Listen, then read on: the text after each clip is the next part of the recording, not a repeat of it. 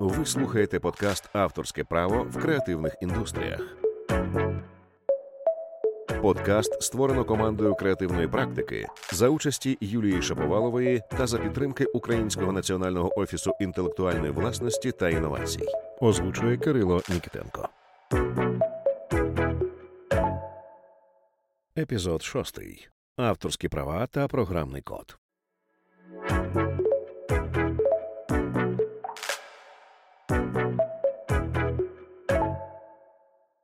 Ви могли б, не замислюючись, сказати, скільки застосунків використовуєте протягом дня: 10 чи 20? а може 50? Програмні продукти бувають різноманітні, месенджери для спілкування, застосунки для прослуховування музики та оцього самого подкасту, онлайн-банкінги, щоб мати доступ до своїх рахунків та робити перекази, стримінгові платформи для перегляду серіалів, а ще соцмережі, тренажери, ігри тощо. Лише в магазинах App Store та Play Market застосунків вже понад 5 мільйонів. Якщо уявити ці магазини державою, а застосунки громадянами, то її популяція була б приблизно такою ж, як у Литви, Латвії та Естонії сукупно. Це величезна індустрія, в яку залучені мільйони людей. Деякі програмні продукти розробляються роками, а згодом оцінюються в мільярди доларів. От, наприклад, компанія Adobe придбала редактор Figma за 20 мільярдів доларів. А за соцмережу Twitter Ілон Маск заплатив ще більше 44 мільярди доларів. Не дивно, що люди та компанії, що працюють на цьому ринку, прагнуть захищати свої твори. Але ж скільки тут нюансів? Над одним програмним продуктом працюють великі команди. Це ж скільки співавторів. До того ж, програма це твір, що оновлюється мало не щохвилини. А ще створення застосунку часто передбачає використання фреймворків та сторонніх бібліотек, по суті, інтеграцію у свій твір чужих творів. Тож, щоб з'ясувати, як в цьому випадку працюють авторські права та як забезпечити їхній захист, ми вирішили присвятити цій темі окремий епізод.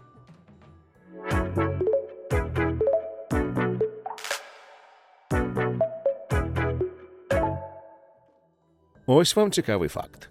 З юридичної точки зору програмний код вважається літературним твором. Чому? Тому що він є написаним автором. Дарма що мовою програмування. Відповідно, оскільки юридична програма це літературний твір, на неї поширюються ті ж самі положення закону, що і на літературні твори. Люди, що створили програмний код, вважаються його авторами та співавторами. І тут одразу стає очевидною відмінність книг від застосунків. Скільки людей може працювати над книгою? Зазвичай один-два. В альманахах декілька десятків. В цілому ж літературних творів, що створені у співавторстві, небагато. З програмним продуктом зворотня ситуація. Більшість застосунків створюються командами, в яких можуть бути залучені десятки, а часом сотні і навіть тисячі людей. Всі вони є співавторами, і врегулювати стосунки та творчий вклад такої сили селенної людей непросто. Друга важлива відмінність застосунків від книг це їхня несталість.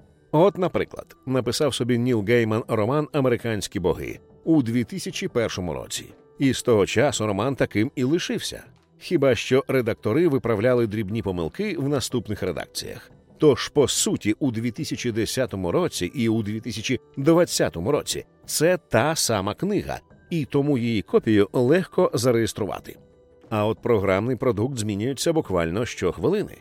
Поки ви слухаєте цей випуск, програмний код платформи Cases, можливо, вже став трохи іншим. Десь наші розробники додали якусь нову функцію, десь виправили помилку. І хто зна, що ми там ще додамо далі. Теоретично можна зафіксувати авторське право на програмний продукт стандартним способом, подати заявку до Національного офісу інтелектуальної власності та інновацій та отримати свідоцтво. Але така копія застаріє тої ж миті, коли потрапить до архіву. Ще одна істотна особливість програмного коду, про яку більшість розробників добре знають, полягає в тому, що він досить часто містить великі фрагменти чужих творів, вже створених програмних продуктів. Це можуть бути фреймворки, бібліотеки, плагіни тощо, і ці сторонні твори мають авторів і поширюються за певними правилами. Ви можете використати бібліотеку, яка поширюється, наприклад, за ліцензією Creative Commons, що дозволяє комерційне використання. Але ви не можете забрати авторство іншої людини. Виходить, що авторство істотного шматка коду вашої програми належить іншій людині чи команді. Якщо резюмувати, то зафіксувати права на програмний твір дуже складно, тому що він постійно змінюється, має велику кількість авторів і нерідко містить значні частини чужого коду. Але при цьому він, звісно, є об'єктом авторського права та інтелектуальної власності і потребує захисту. Тож як його забезпечити? Враховуючи всі описані особливості програмного продукту, стратегія його захисту часто ґрунтується не на захисті коду як такого, а радше на побудові захисту довкола нього. Специфіка розробки програмних продуктів потребує, щоб їхній код зберігався у спеціальних цифрових сховищах, репозиторіях. Наявність репозиторію з кодом перший компонент захисту. Річ у тім, що репозиторії не тільки забезпечують надійне зберігання коду, але й дозволяють відстежувати його еволюцію. Завдяки цьому ви легко зрозумієте, яка версія продукту є актуальною і якими були всі його попередні версії, включно з вихідною. Такі репозиторії дозволяють чітко відстежувати, який розробник додав певну частину коду та коли саме це сталося. Відтак їхнє використання забезпечує правовласників контролем за цифровим продуктом та історією його розвитку, і за потреби дозволяє посилатись на них як в угодах, так і під час влагодження суперечок. Власне, угоди з розробниками це друга складова захисту цифрового продукту, адже сама по собі угода про надання послуг дозволяє зафіксувати передачу майнових прав компанії замовнику, як і у випадку з іншими творами, це можуть бути як угоди з ФОПами, так і трудові договори. Відтак, поєднання угоди з використанням репозиторію вже дає змогу захистити програмний продукт як власність. Існують і інші угоди, що дозволяють обмежувати можливість авторів нашкодити замовнику в той чи інший спосіб. Один з цих договорів це угода про нерозголошення NDA. Про нього ми докладніше розповімо в наступному епізоді подкасту. А зараз зазначимо лише, що задача цього документу заборонити поширення програмного коду або його фрагментів, а також обмежити розголошення інформації про процес його створення. По суті, він оберігає як таємницю вихідного коду, так і процесів навколо нього, зарплат, організаційної структури команди, методів підвищення ефективності тощо. При цьому фахівець зобов'язується не розголошувати отриману інформацію про те, як команда створює продукт не лише в момент, коли він працює в цій компанії, але й після цього. Для правовласника підписання такої угоди є необхідністю, адже ціна проєктів тут сягає мільйонів, а часом і сотень мільйонів доларів. І виток інформації про продукт в медіа чи до конкурентів є дуже суттєвим комерційним ризиком. Слід зазначити також, що розробники нерідко мають доступ до особистих даних користувачів, і у випадках медичного програмного забезпечення це питання захисту прав користувачів на приватність. А оскільки фахівців в it індустрії нерідко намагаються звабити конкуренти, часто успішно, не дивно, що підписання угоди про нерозголошення є стандартною складовою стосунків компанії зі своїми фахівцями. З тим, щоб розробник не потрапив до конкурентів, якраз і пов'язаний ще один договір. Він, власне, так і називається Угода про неконкуренцію Non-Compete Agreement. Цей документ зобов'язує фахівця, який його підписує, протягом певного періоду після звільнення з цієї компанії утриматись від роботи в аналогічних компаніях протягом узгодженого періоду часу. Такі обмеження можуть на перший погляд здатись несправедливими чи надмірними. Адже, скажімо, якщо якийсь фахівець працював в стартапі, що автоматизує внутрішній документообіг в медицині, саме цей унікальний досвід і формує його додаткову цінність, а накладене угодою обмеження може суттєво ускладнити кар'єрний розвиток. Але всі ці угоди з'явились не просто так. Існує чимало прикладів, коли підрядники поводились не дуже етично. Наприклад, компанія Microsoft у 80-ті роки була підрядником Apple, коли та планувала випуск персонального комп'ютера Apple Macintosh. Яскравою відмінністю цього комп'ютера мала стати операційна система з інноваційним графічним інтерфейсом. Це могла б бути суттєва перевага на ринку. Але незабаром Microsoft випустила власну операційну систему із графічним інтерфейсом, той самий Windows. Є багато прикладів, коли підрядник чи найманий фахівець згодом стає конкурентом, що використовує набутий у попереднього працедавця досвід проти нього ж. Не дивно, що компанії намагаються знизити подібні ризики. Поки що в Україні угоди про неконкуренцію діють лише в межах Дія Сіті, хоча компанії нерідко використовують подібні контракти і поза цим простором. А у випадку, якщо ви взаємодіятимете з іноземними компаніями, підписати їх майже напевно доведеться. Порушення угоди про нерозголошення та угоди про неконкуренцію може зашкодити професійній репутації розробника, а ще загрожує йому штрафами та судовим переслідуванням. Ще один дещо специфічний спосіб захисту програмного коду патенти.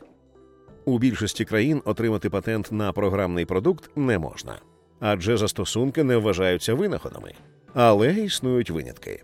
Наприклад, в Сполучених Штатах Америки існують прецеденти отримання патентів саме на програмне забезпечення. І оскільки в цій країні діє прецедентне право, там отримання патентів на код можливе.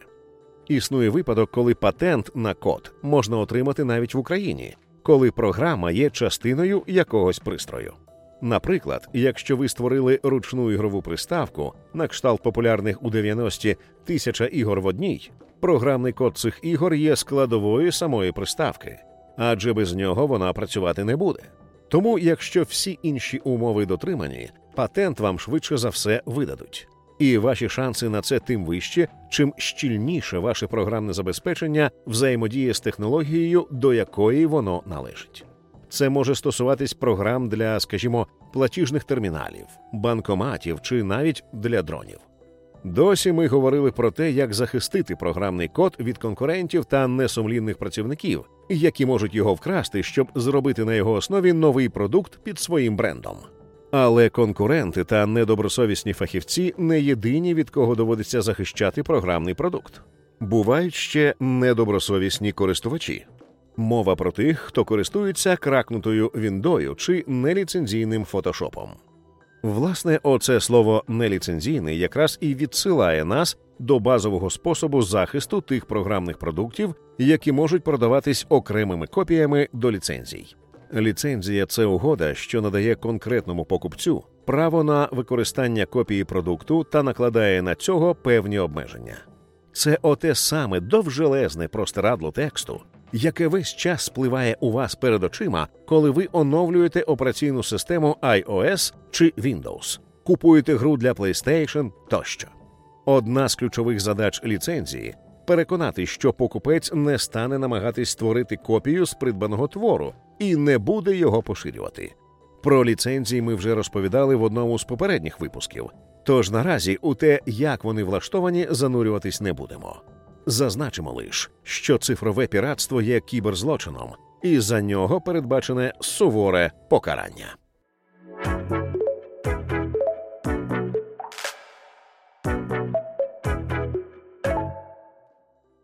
Отже, ми дізнались, що застосунки є дуже поширеним прикладом творів, дорогим та складним у виробництві та безумовно цінним, але разом із тим непростим для захисту. Важливу роль у ньому бере на себе юридична складова, система договорів від угоди про надання послуг чи трудового договору до угод про неконкуренцію та про нерозголошення. Але чи такий захист, бува, не порушує права самих авторів, зокрема права на авторство? З'ясуємо в наступному епізоді.